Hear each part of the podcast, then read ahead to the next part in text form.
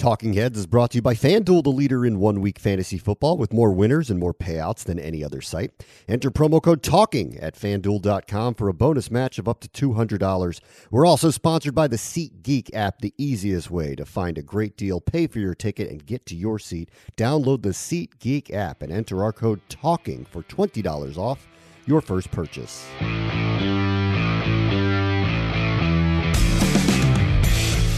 And welcome to episode five of Talking Heads. I'm Bram Weinstein in my basement in Connecticut. At this point, I would typically introduce Marc Sterne, who is in Washington, D.C., and you're going to hear him in this episode.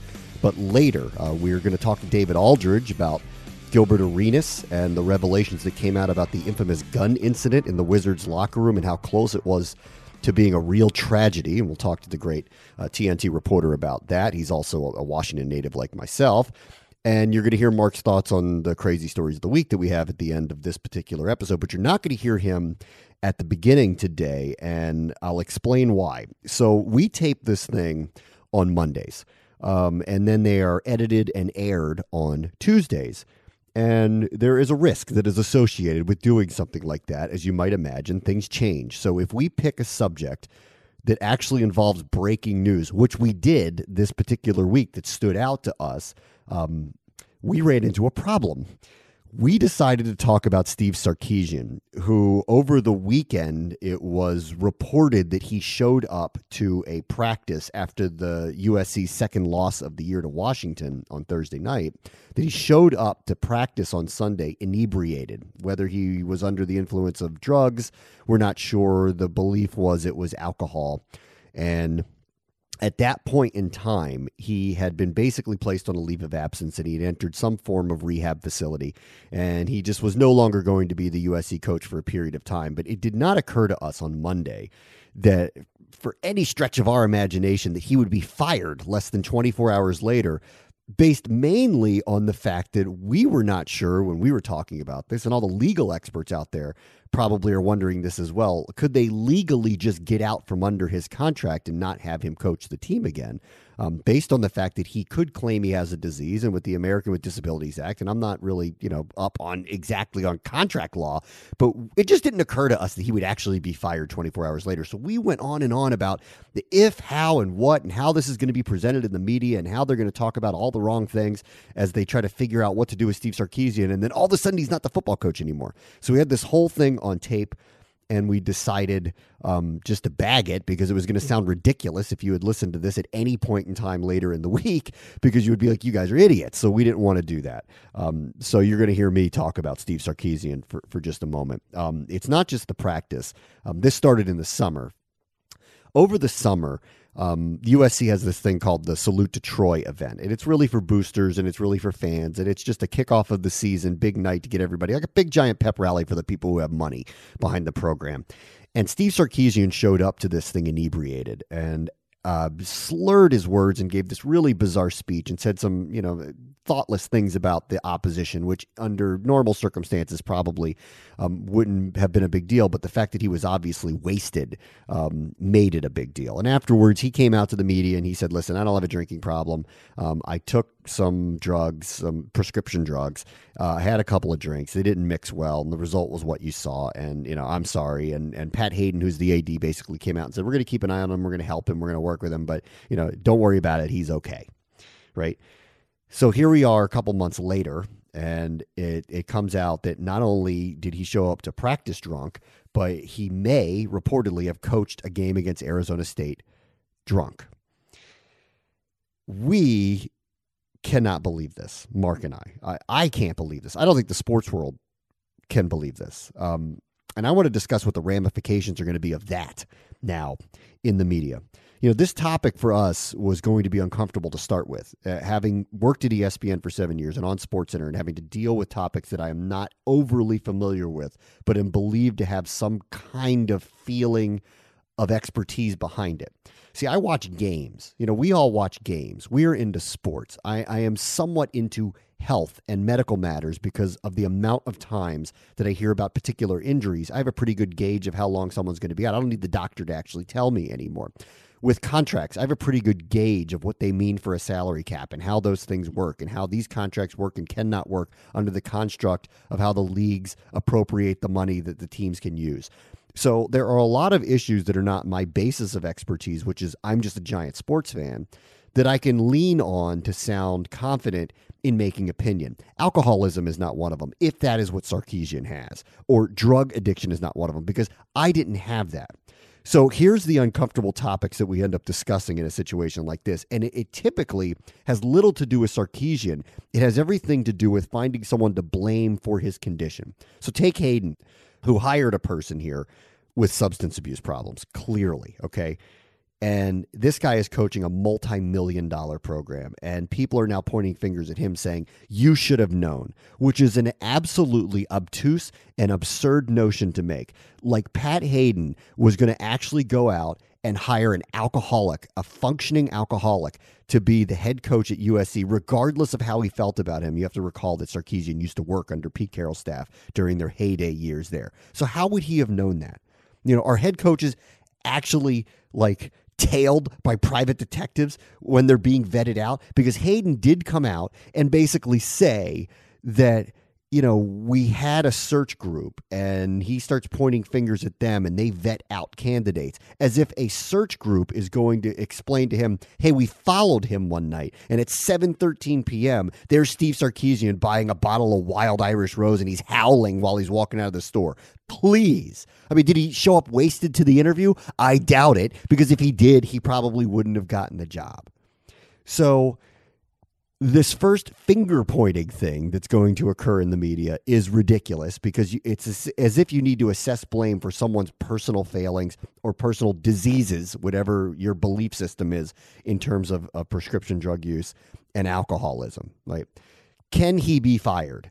That was another issue that is going to come up here, which I've already touched on because I don't really know the answer to something like that. You would have to see his contract to know his contract and really speak to a contract lawyer to understand the legality of firing this guy a day after he was suspended for having substance abuse problems that I would think he could label as a disease, quote unquote. So I don't know. Can the media actually make an assumption about it?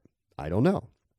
And here's the other thing I don't want to hear that this is endemic of being a coach at this level. You're going to hear this question throughout this week. Well, it causes so much stress because you have to win, and this is such a difficult place to be. And it's all about winning and getting the kids and doing everything you possibly can within the rules to try to win. And it's a high stress situation. You know what? Like, I know a lot of people with drinking problems, a lot of them, okay?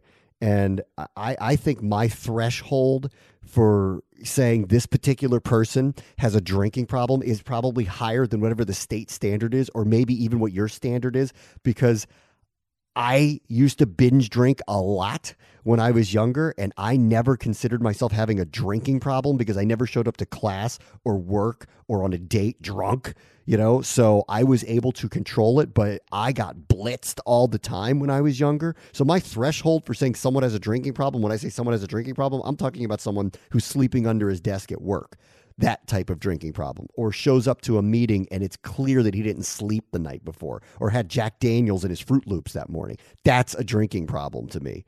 Those people that I know, they rarely ascend to a position of this type of power in my experience with them. I have not run across anybody with that kind of drinking problem that it didn't get outed before it got to this position. So this is either a semi new thing to him or this is something that has been going on in his life that he's been able to hide extremely well for a period of time. So anyone who's going to sit there and say that this is endemic of it, well, I don't think that that's necessarily true. There are too many successful people in these positions and too many successful people in a number of positions across the spectrum of the workplaces in this country that don't have drinking problems. This guy definitely does.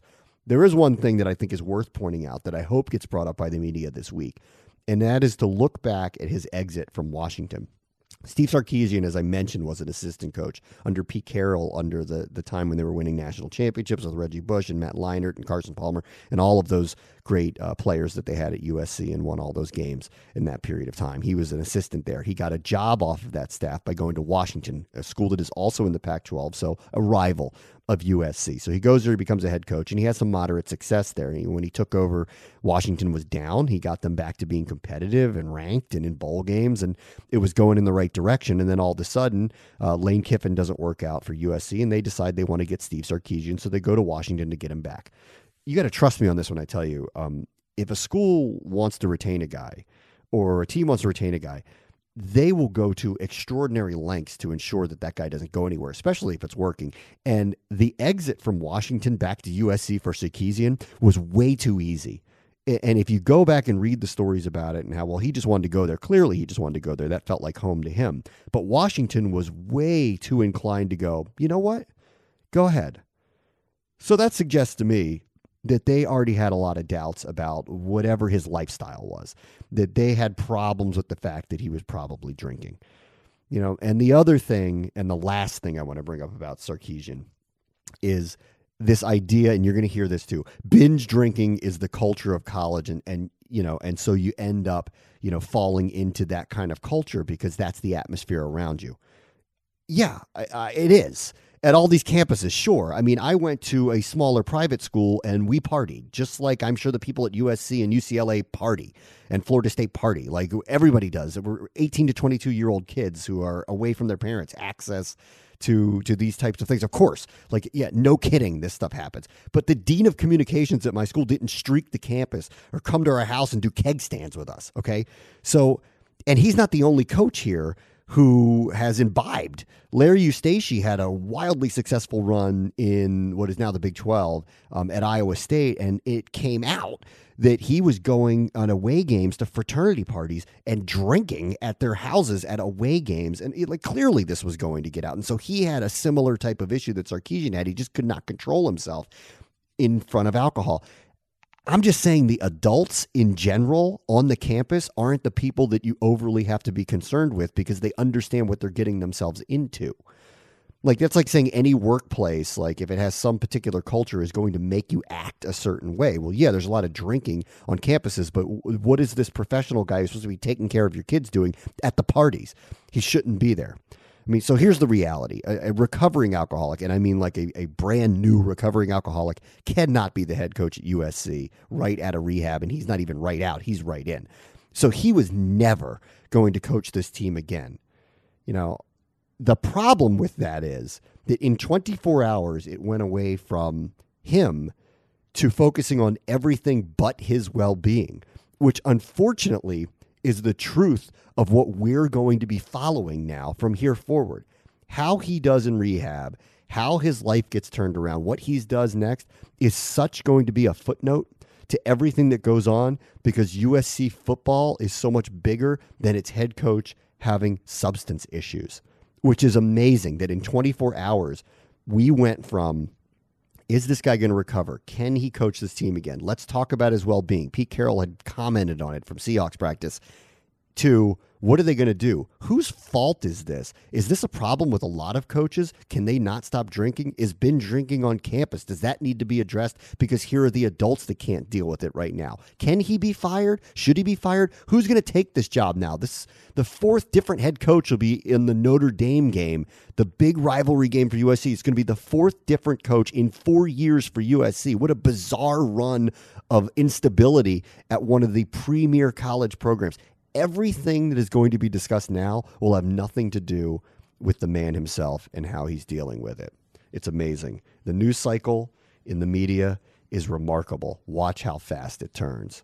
And the news media and the cycle uh, hit close to home for me when I worked in Washington from one of my favorite players who ended up becoming the epitome of promise unfulfilled in my life.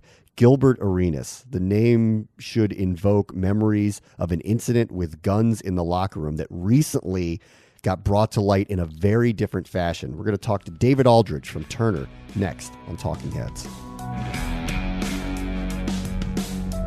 How about the games in the NFL over the weekend? Crazy finishes there. Not one between the Patriots and the Cowboys. Boy, they look mad. 4 0 now, trying to go 16 0 again. And how about the Packers defense? That's a storyline in the NFL this year. You know, if you've always watched the NFL on TV, make this the year you finally go see a game and do it with the SeatGeek app. Why, you ask? Because they're giving our listeners 20 bucks when they use the code TALKING. A $20 check with your name on it, no catch. Here's how it works you download the SeatGeek app on your iPhone or Android. Takes less than a minute to download. Then you search for your event, find the deal you want, enter our code TALKING, and when you complete your purchase, SeatGeek will send a $20 check to your house. It's that easy.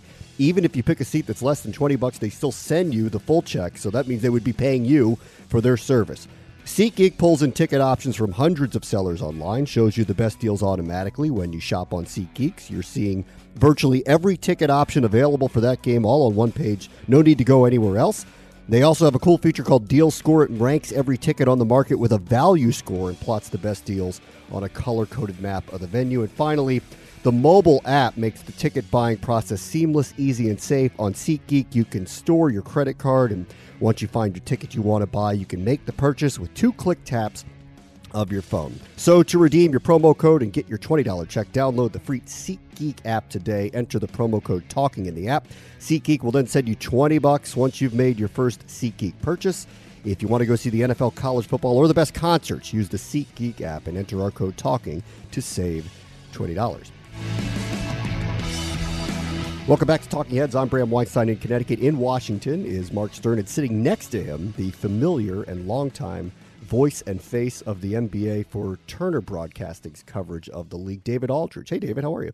I am good, Bram. Thanks for having me. Are you a DC native, David? I am a DC native. And when I say DC, I don't mean I grew up in, you know, Arlington.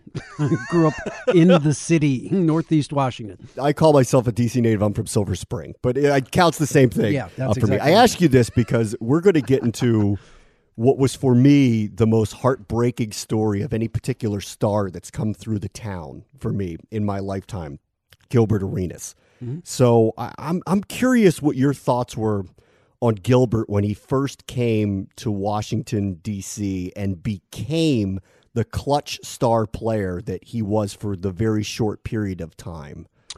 Well, it's kind of like the old movie Brigadoon, where the you know the village comes up every 100 years and then it goes back into the mist and nobody talks about it again. sort of like that. Um, you know, it was different when Webber and, and Howard came here. They came off of the Fab Five. They had been to two national championship games. They were well known. They were they were young superstar players that everybody knew about, and so the sense of anticipation and hope and excitement was off the charts. When Gilbert came to Washington, it was a little different, although people who followed the league had seen him play for two years at Golden State and thought he had the chance to be a very good player. Nobody had any idea how good a player he could be and how dominant a player he could be. And so when he came to Washington and had the success he, he did early, there really, in my history going back, you know, much longer than you or Marc can care to remember of following the Bullets and the Wizards, I don't remember anybody having the electricity right. uh, that Gilbert Arenas brought to what was then MCI Center uh, on almost a nightly basis because of the things he was able to do. I remember one time when they played. I want to say it was it was probably the Rockets and Jeff Van Gundy, and I guess Gilbert had been here for a couple of years now. And Jeff Van Gundy, who was as good a defensive coach as there's been in the league in a long time, just said simply, matter of fact, we can't guard him. There's nothing we can do to guard him. All we can do is hope he misses because there's no there's no system, there's no player, there's no nothing that we can do to stop this guy. And I remember thinking, wow, the Wizards actually have a guy on their team who's like that, right. who's unguardable, you know. And he was right because there really was nothing anybody could do with Gilbert Arenas when he was healthy and right and, and playing with the confidence he was playing with uh, early on. And the shots that he would make, the, the games that he would have, I think it was 05, 06, maybe where he had like five or six game winning shots. And it was just, it was remarkable. And the, and the excitement that he brought to, to Washington – was incredible. And, you know, he was kind of a quirky, strange guy, and that kind of made it a great story, too. So, uh, the long answer to your very good question it was just there was very, very much uh, a sense of incredible possibility and potential with the Wizards with Gilbert Arenas here. And, and for some background, uh, having grown up there, the Wizards, the Bullets, were great, but I was a child. I was five years old when they won a championship, and they were they were largely still very competitive into the early 1980s with a couple Hall of Famers in Elvin Hayes and Wes Unseld. But I have you know fleeting memory of all of that. Mm-hmm. The bulk of my childhood with that franchise were they were terrible non competitive, made horrific deals that altered the course of their franchise through the years. You'd mentioned Chris Webber. They traded him for an old Mitch Richmond when some things went awry with him. They mm-hmm. gave the big money to Juwan Howard, who was the wrong person of the three people that they had to give that money to. They traded an 18 year old Rasheed Wallace for Rod Strickland. Michael Jordan was so embarrassed by what was happening when he showed up at the franchise. He had to play for them, and he still didn't make them competitive enough. He traded away Rip Hamilton, who won championships in Detroit, for Jerry Stackhouse. So it was over and over and over through the years this franchise and this city, which loves basketball, had a woefully inept franchise. And Arenas comes in, and there was something about him. It was his personality, not just his game, that just became this comet of electricity in the city. And he was going to take them to a place they hadn't been in an entire generation. And then, of course, everyone knows where this is going because his career is largely defined not for the injuries that really derailed him and sent him, you know, down the wrong path, but because of an incident that occurred in the locker room where something happened on the team plane with a teammate, Javaris Crittenton. It was never entirely clear what it was. And then they showed up. It spilled over into the locker room the next day. Mm-hmm. And Arenas had brought multiple weapons into the locker room and brandished them to Crittenton. And as the story went at the time, was he said, pick one. And they were going to have some kind of I would say, faux shootout. Mm-hmm. As we have learned over the last couple of weeks in revelations in a book by a former teammate, Caron Butler, this was close to being way more heinous than it ultimately ended up being. But I, I, want to go back to that moment when you heard about what happened and ultimately he was suspended for this, this incident in the locker room. What were you hearing around the league about Gilbert Arenas? Well, look, I think again, everybody understood that Gilbert was different. You know, his story was different. He grew up with his father, not his mother. They they lived an almost itinerant kind of lifestyle for uh, for a good portion of time, as his father was an actor and trying to find work, and it was a different story. Um, so there was always a sense with Gilbert that he was a little different. You know, not quite the same as other guys. And Gilbert was a very kind of glib and funny guy who, who told these kind of outlandish stories, most of which you determine upon any type of investigation were not quite true. so you knew that was it. But it was okay. It was entertaining. But this was not. This was, um, you know, something that could have ended in a tragedy um, for this franchise and for the for the players involved. And you you would talk to people like uh, Caron Butler and like Antawn Jamison, who were also members of that team and who had also, you know, contributed mightily to that team, kind of turning things around and having the potential to be very good. And Antawn Jamison is a stand up of guys I've ever dealt with in the NBA and, and a guy that everybody respected on every team he was on for his work ethic, his professionalism, all those things. And it was almost like he couldn't look you in the eye because he was just so mortified by what happened and couldn't believe that this actually could happen in his locker room. And so um, there was a sense of disbelief. Like, you, you can't be serious. They could not possibly have brought guns into an NBA locker room. They couldn't have done that, could they? And it, of course, it turned out that they did. And so it was it was a stunning uh, revelation, even for Gilbert, even for the guy that kind of was outsized and telling, you know, being kind of not all there in some ways. Nobody really believed that he was capable of that, and, and yet he was.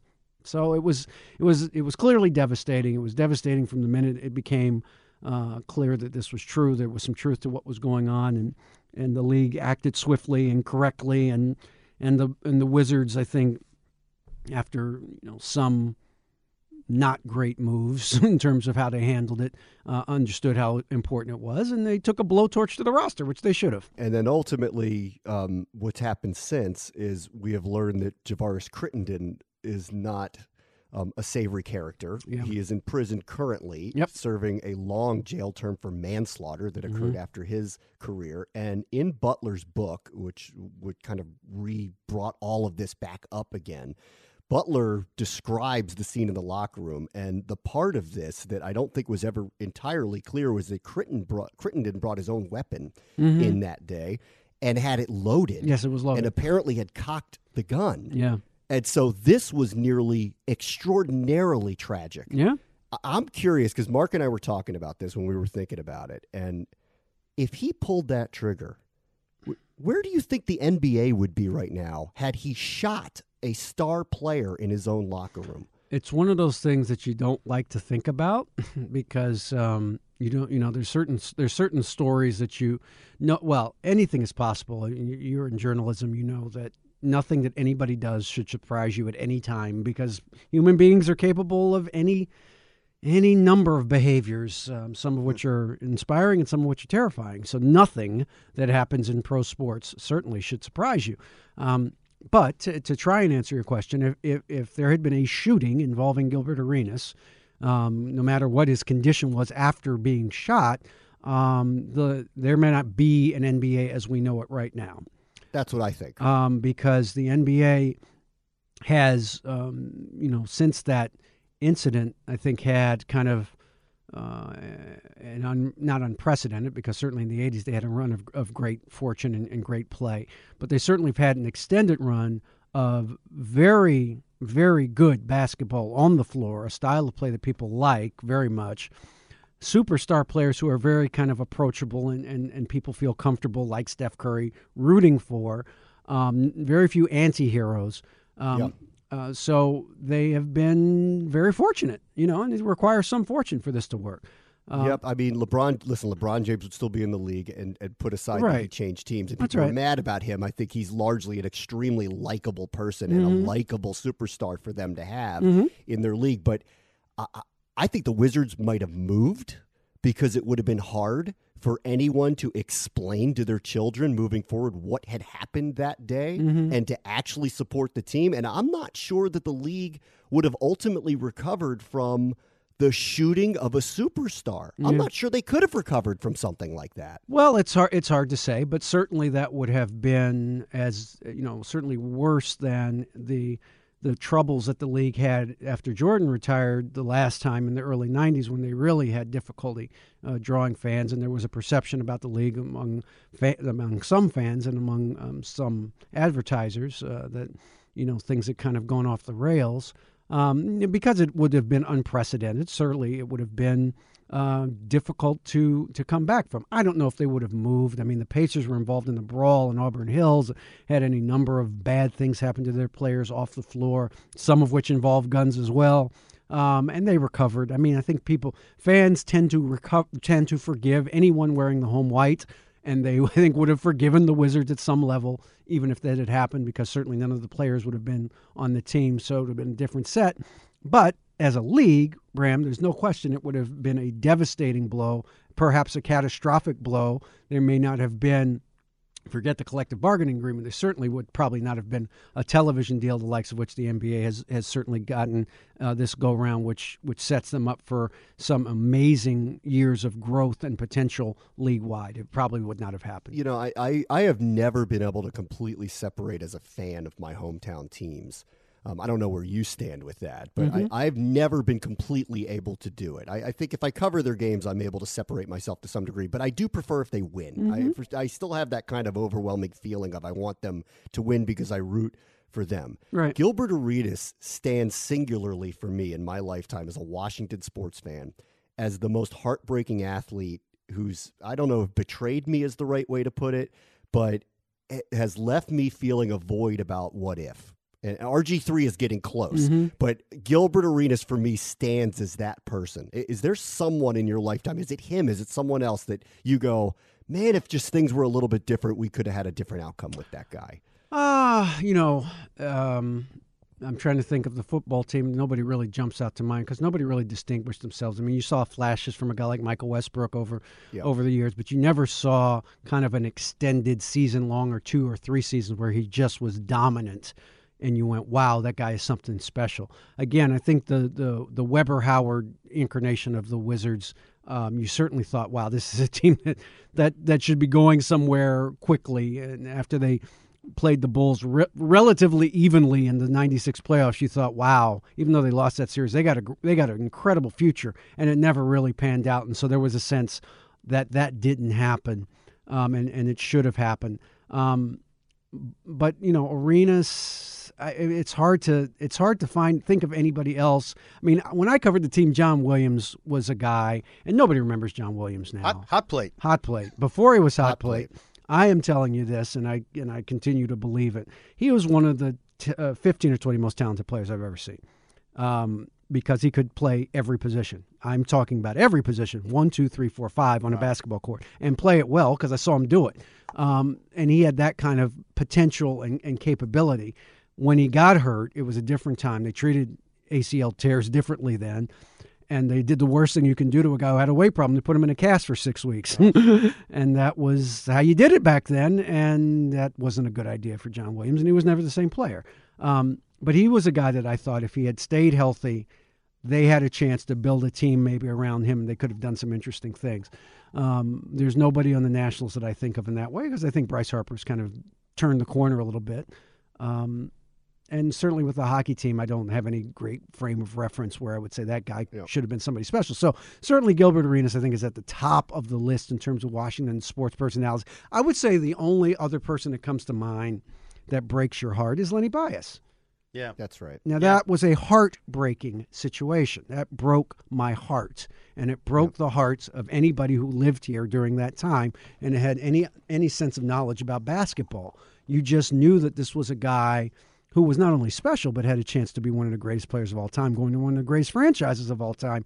The possibilities were endless. His his talent. Um, being on a team, learn, learning how to be a pro with with championship level guys, you just thought, wow, he could win they could win another five six championships with this team and and he would be one of the greatest players ever to come into the nba and you never got a chance to see it. And it just it still to this day I, i'm it makes me angry and sad in ways i can't even describe. So that would be the one i think is above all others but certainly gilbert is in that short list afterward. David, thank you so much for the time. It's great catching up with you. i hope that was in some way helpful to you bram. Thank you very much Hey, how's your fantasy football team doing? Mine is pretty good. It's the very question that inspires shame and self loathing. Not for me. But have no fear if it's you. You don't need to abide your dumpster fire of a team for another day. You can start totally fresh with FanDuel and do it up to 200 bucks in bonus cash when you use our code TALKING. In case you're a troll living under a rock, you've probably heard of FanDuel before. If you've ever wanted to try FanDuel but didn't know how, here's what it's all about. They are the one week leader in fantasy football. More winners, more payouts than any other site. 75 million a week this football season. And entry fees start at just one buck, so there's a league for everybody. Over 1 million players have won money playing fantasy sports on FanDuel, and now it's your turn. Go to fanduel.com, click on the microphone in the upper right hand corner, use our code TALKING to sign up now. There's a special offer for new users. For every dollar you deposit, FanDuel will match it with up to 200 bucks that gets earned as you play. That's a bonus of up to $200. The offer is only good for the first 50 people that use the code TALKING today, so don't get left out. Don't forget to use the code TALKING. FanDuel.com, where every day is a new season. That's F A N D U E L.com. Try it out today. My colleague in the Panoply Network, Richard Deitsch, does a must hear podcast about the sports media. He endorsed this show early on, so clearly he's got good taste. And this week he landed one of his most wanted guests ever, WWE announcer Paul Heyman. As for my most wanted guests, well, we differ here. I want President Clinton, or Obama, or Gisele Bündchen. Well, for now, you can check out Paul Heyman on the latest edition of the Sports Illustrated Media Podcast with Richard Deitsch. Search for it on iTunes or visit si.com backslash podcasts for more info. Welcome back to Talking Heads. Bram Weinstein, Marc Sterne. You ever cried on the air? You ever done that, Marc? Uh, I don't believe I ever have cried on the air. No.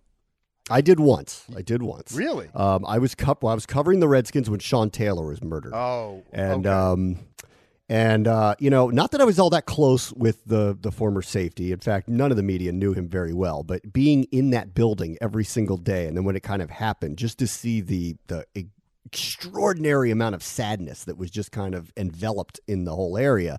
I just got caught up in the emotion of it. And there were two times during that week that I had to literally get off the air because I was brought to tears talking about it. Not only because I felt this emotional connection to this guy, but I just I, I felt like I couldn't talk anymore. It was just it was too grief stricken. I couldn't talk about it anymore. Those are special circumstances. You're right. I I'd forgotten about that. That was a very tough week. That was, I mean, that was an inc- incredibly difficult period of time, and um, and you were right smack dab in the middle of it. So where I could be back in studio and doing what I'm doing and move on to the next topic, you're down there. You're down there at the facility. You're t- talking to people who were impacted by that in a massive way. So Yeah, it was horrible. So, but I've never been brought to tears over like a loss or a win by my team. Like I've never, I've never ever been, I've never gotten to that point. Like there's nothing that's happened on the field that has made me cry. Like I've never gotten to that point. And that's why you've got to watch this. There's a guy who joined Mike Francesa's radio show. Mike Francesa is a very famous sports um, talk radio host in New York, really one of the originals of sports talk radio for WFAN in New York. And he had a guy on on Sunday, um, Will from Queens, who started talking about the Mets, who at the time of this recording are tied in their series with the Dodgers at one game apiece. And he literally starts crying about the Mets' chances moving forward and how Matt Harvey, who's on this weird innings limit thing because he's coming off an injury, and how he's so important for him to win this game and show the Mets fans how important he is to the franchise moving forward. He was literally brought to tears. And Francesa makes fun of him, okay, after he does this, but the man is literally brought to tears. Have you ever felt the urge to cry about your team? Well, not not since I became a man. you know, when I was when I was a boy, I cried when my team lost because you're upset. You don't understand how to deal with it. Um, no, listen. If I didn't cry after Aaron Boone hit that home run against the Red Sox in the 2000, uh, I guess it was 2003 ALCS. Because you're a Red Sox fan. Yeah, I'm a Red Sox fan. If I didn't cry then, and I was extraordinarily drunk when that happened. Yeah. If I didn't cry drunk and emotional at that point, and I didn't, I, I just sort of hung my shoulders and walked out of where I was watching the game. And I, I did a lot of staring into empty space for a while. and I drank a lot more, but I never. But that's like that's what you call a Thursday. yeah, it's, it's staring into empty space. Say, what's wrong with Marc? It's just his thing, man. It's Thursday. Just Yeah, let him deal with it. that. But no, I, I don't. I've, I've never cried, and I've heard that tape. And the guy's crying to me. He's like, "This is the last chance for Matt Harvey to show that he can be a guy." And he starts to cry. And to Francesa's credit, who you're right is one of the originals and just a god. And he goes, "What are you? What are you crying? Will, what are Yeah, you? what's wrong with you? What's wrong with you? You- Get it together. It's a Sunday. He even said he goes, "It's a Sunday. Get it together." It's a Sunday. like as if you can't cry on Sundays That's for just- some reason. It was so weird. It was not a long call, and he clearly had some stuff. Maybe he's got some stuff in his life going on that we don't know about, Will and Queens, but you got to keep it together, man. You can't cry about that kind of crap. I did have this kind of overwhelming feeling of the team is extraordinarily important to me in my life for a period of time because I remember, and this this is the I can't believe I'm going to admit this, but I had a girlfriend in college. I once told her that I will never love her as much as I love the Washington Redskins. Actually said that, which you know it is not true. You know, like like for some reason I felt compelled to say something like that to somebody, which is amazing that I ended up with a normal person for a wife later in life. By the way, just out of curiosity, how soon did your relationship end with that woman? No, it didn't end that quickly. You know, actually, it went Really? She was while. the, the She was okay with that? No, she wasn't okay with it. I mean, the break, the breakup was the breakup was. I don't even. I can't describe it. It's so embarrassing. I can't describe it. How I broke up with her is the most embarrassing thing in my life that I regret. Like every, there's not a day that goes by that I don't regret that I did that as a breakup. It was the worst breakup ever. So I will. I'll reveal that another time. But I did say that to her once, and this was also in college when. I was full on Sarkisian. I was drinking Yeah, a lot, yeah. all the time. And and in college, those teams take on a much larger sort of like it's it's you know when you're between I don't know. 15 and 25 you're i mean th- that's the height where you're just into that stuff and it means more to you than you think it really does and and it's when you when you get past that phase of your life you're like it's i love it i root for my teams as as much as anybody but when they lose it's not the end of the world Yeah. you know Well, so if, if my ex girlfriend happens upon this podcast, I apologize for all of my actions in college, including our breakup, which maybe I'll reveal, maybe I won't at some point in time. I, I- it's, I was a horrible person back then. Anyway, um, fortunately, like I said, I did end up with a normal person for a wife because I could have easily ended up with 43 year old Karen Dooley of Indiana, who um, Marc sent this story to me. Um, she fought back a 30 year old intruder who, who busted into her house and was, according to police, was was uh, high on some kind of substance. And Shocker. It was some kind of home invasion. She subdued him by punching him a number of times and then got out a Japanese sword, which she knows how to use because when she was a teenager, she learned middle age combat skills from the Society of creative anachronism. Of course. Yeah. Isn't that where you learned your medieval combat skills? I what is that like? what are the skill sets that go into learning that and what desire do you have to fight like somebody from 1328? Uh, I don't know. I've never been to the Renaissance Festival. I'm not sure exactly what goes on at places like this. Uh, I know a lot of people get into like costumes and like get in and like the people that love sort of like Dungeons and Dragons type things, they really they don't just stop at like no, it's really neat. They want to immerse their entire lives into it. So yeah, there's this thing called Magic the Gathering. I've heard about that too, where these people actually like literally think they are these characters from these medieval games. Yeah, and you go to like Comic Con, and I've never been, and I like a lot of these these type of shows where people go, but I'm like, man, I don't I don't think I could go to that kind of scene because I don't want to dress up like a gladiator or a wizard. Yeah, but I mean, they probably look at you. Yeah, but they look at you and they go, "Nice Schilling jersey, idiot." You know, like who do you think you are? You know, an all-star pitcher? You're a moron too. No, that's I okay. fair point. Fair point. And you know what? This Granted, they're dressed like a stormtrooper, but still.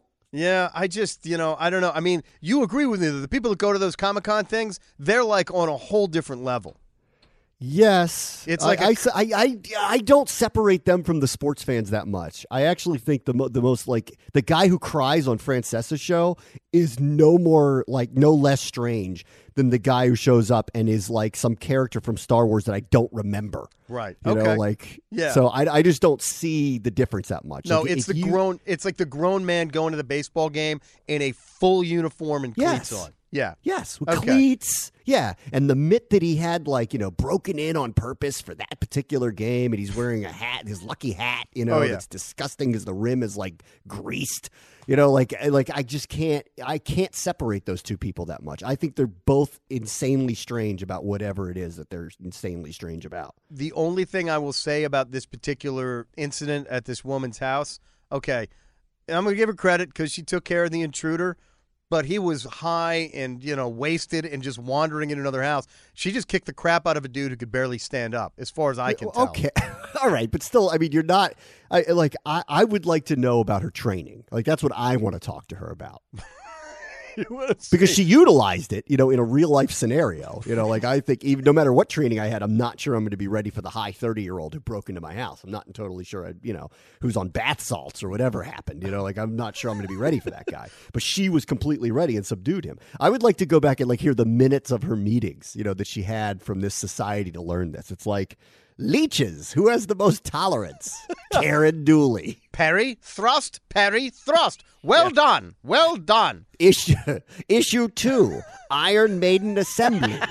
Yeah, I, I could only think though that when she heard the door open or the glass break or something, she was like, "My entire life has been for this one moment, for this one moment. for this yeah. one moment, and I am ready." And she sleeps with a samurai sword, uh, like around her bed, so she was ready. This was all that training. This was for this moment. So you know, Almost like she wanted it to happen. Uh, you know, well, if we find out later that this was staged, only she she could feel like she had some sort of life fulfillment, I'll be grossly disappointed. Issue three public stonings. When? Why? How?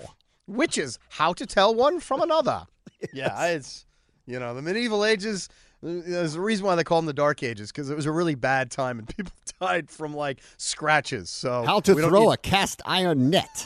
yeah exactly we, we don't need to go back and do that again No, no, but yeah, listen, good for her. You know, actually, like, I think it validates her existence that that actually happened. it does and if And she it was too bad for that guy. Boy, did he pick the wrong house to go in high. well yeah and you don't want to be in the lockdown tanks. so what happened to you yeah this chick with a sword kicked my ass Yes, yeah. You still high? she put on some weird metal mask and started chanting things in some old English language. I Said, didn't have it you sir have it you And he's going to be like, they're going to be like, oh, you're just high. You don't know what you're talking about. They think Yeah. you like made it up. Uh, come on He's Jack. going to be, no, no, no, no, no. You don't understand. She was real. it was real man You're Man. like, hey, man, you're just high. That didn't happen. You just got beat up by a girl. No, I'm serious, man. She was a medieval warrior. I'm telling you. Joan of Arc. She got me. You got to stay got out of me. there, man. Stay out of there. Don't go in there. Uh. Whatever you do, she's crazy, man. Just straight out of 1466. She's crazy. That's my girl. that is. All right, so I'll see you this weekend, right, buddy? Yes, I can't wait. Yeah, Laurel, man. I know. Yeah, Laurel. For the folks that don't know where Laurel Racetrack, that's really all the information we need to give out, right? Uh huh.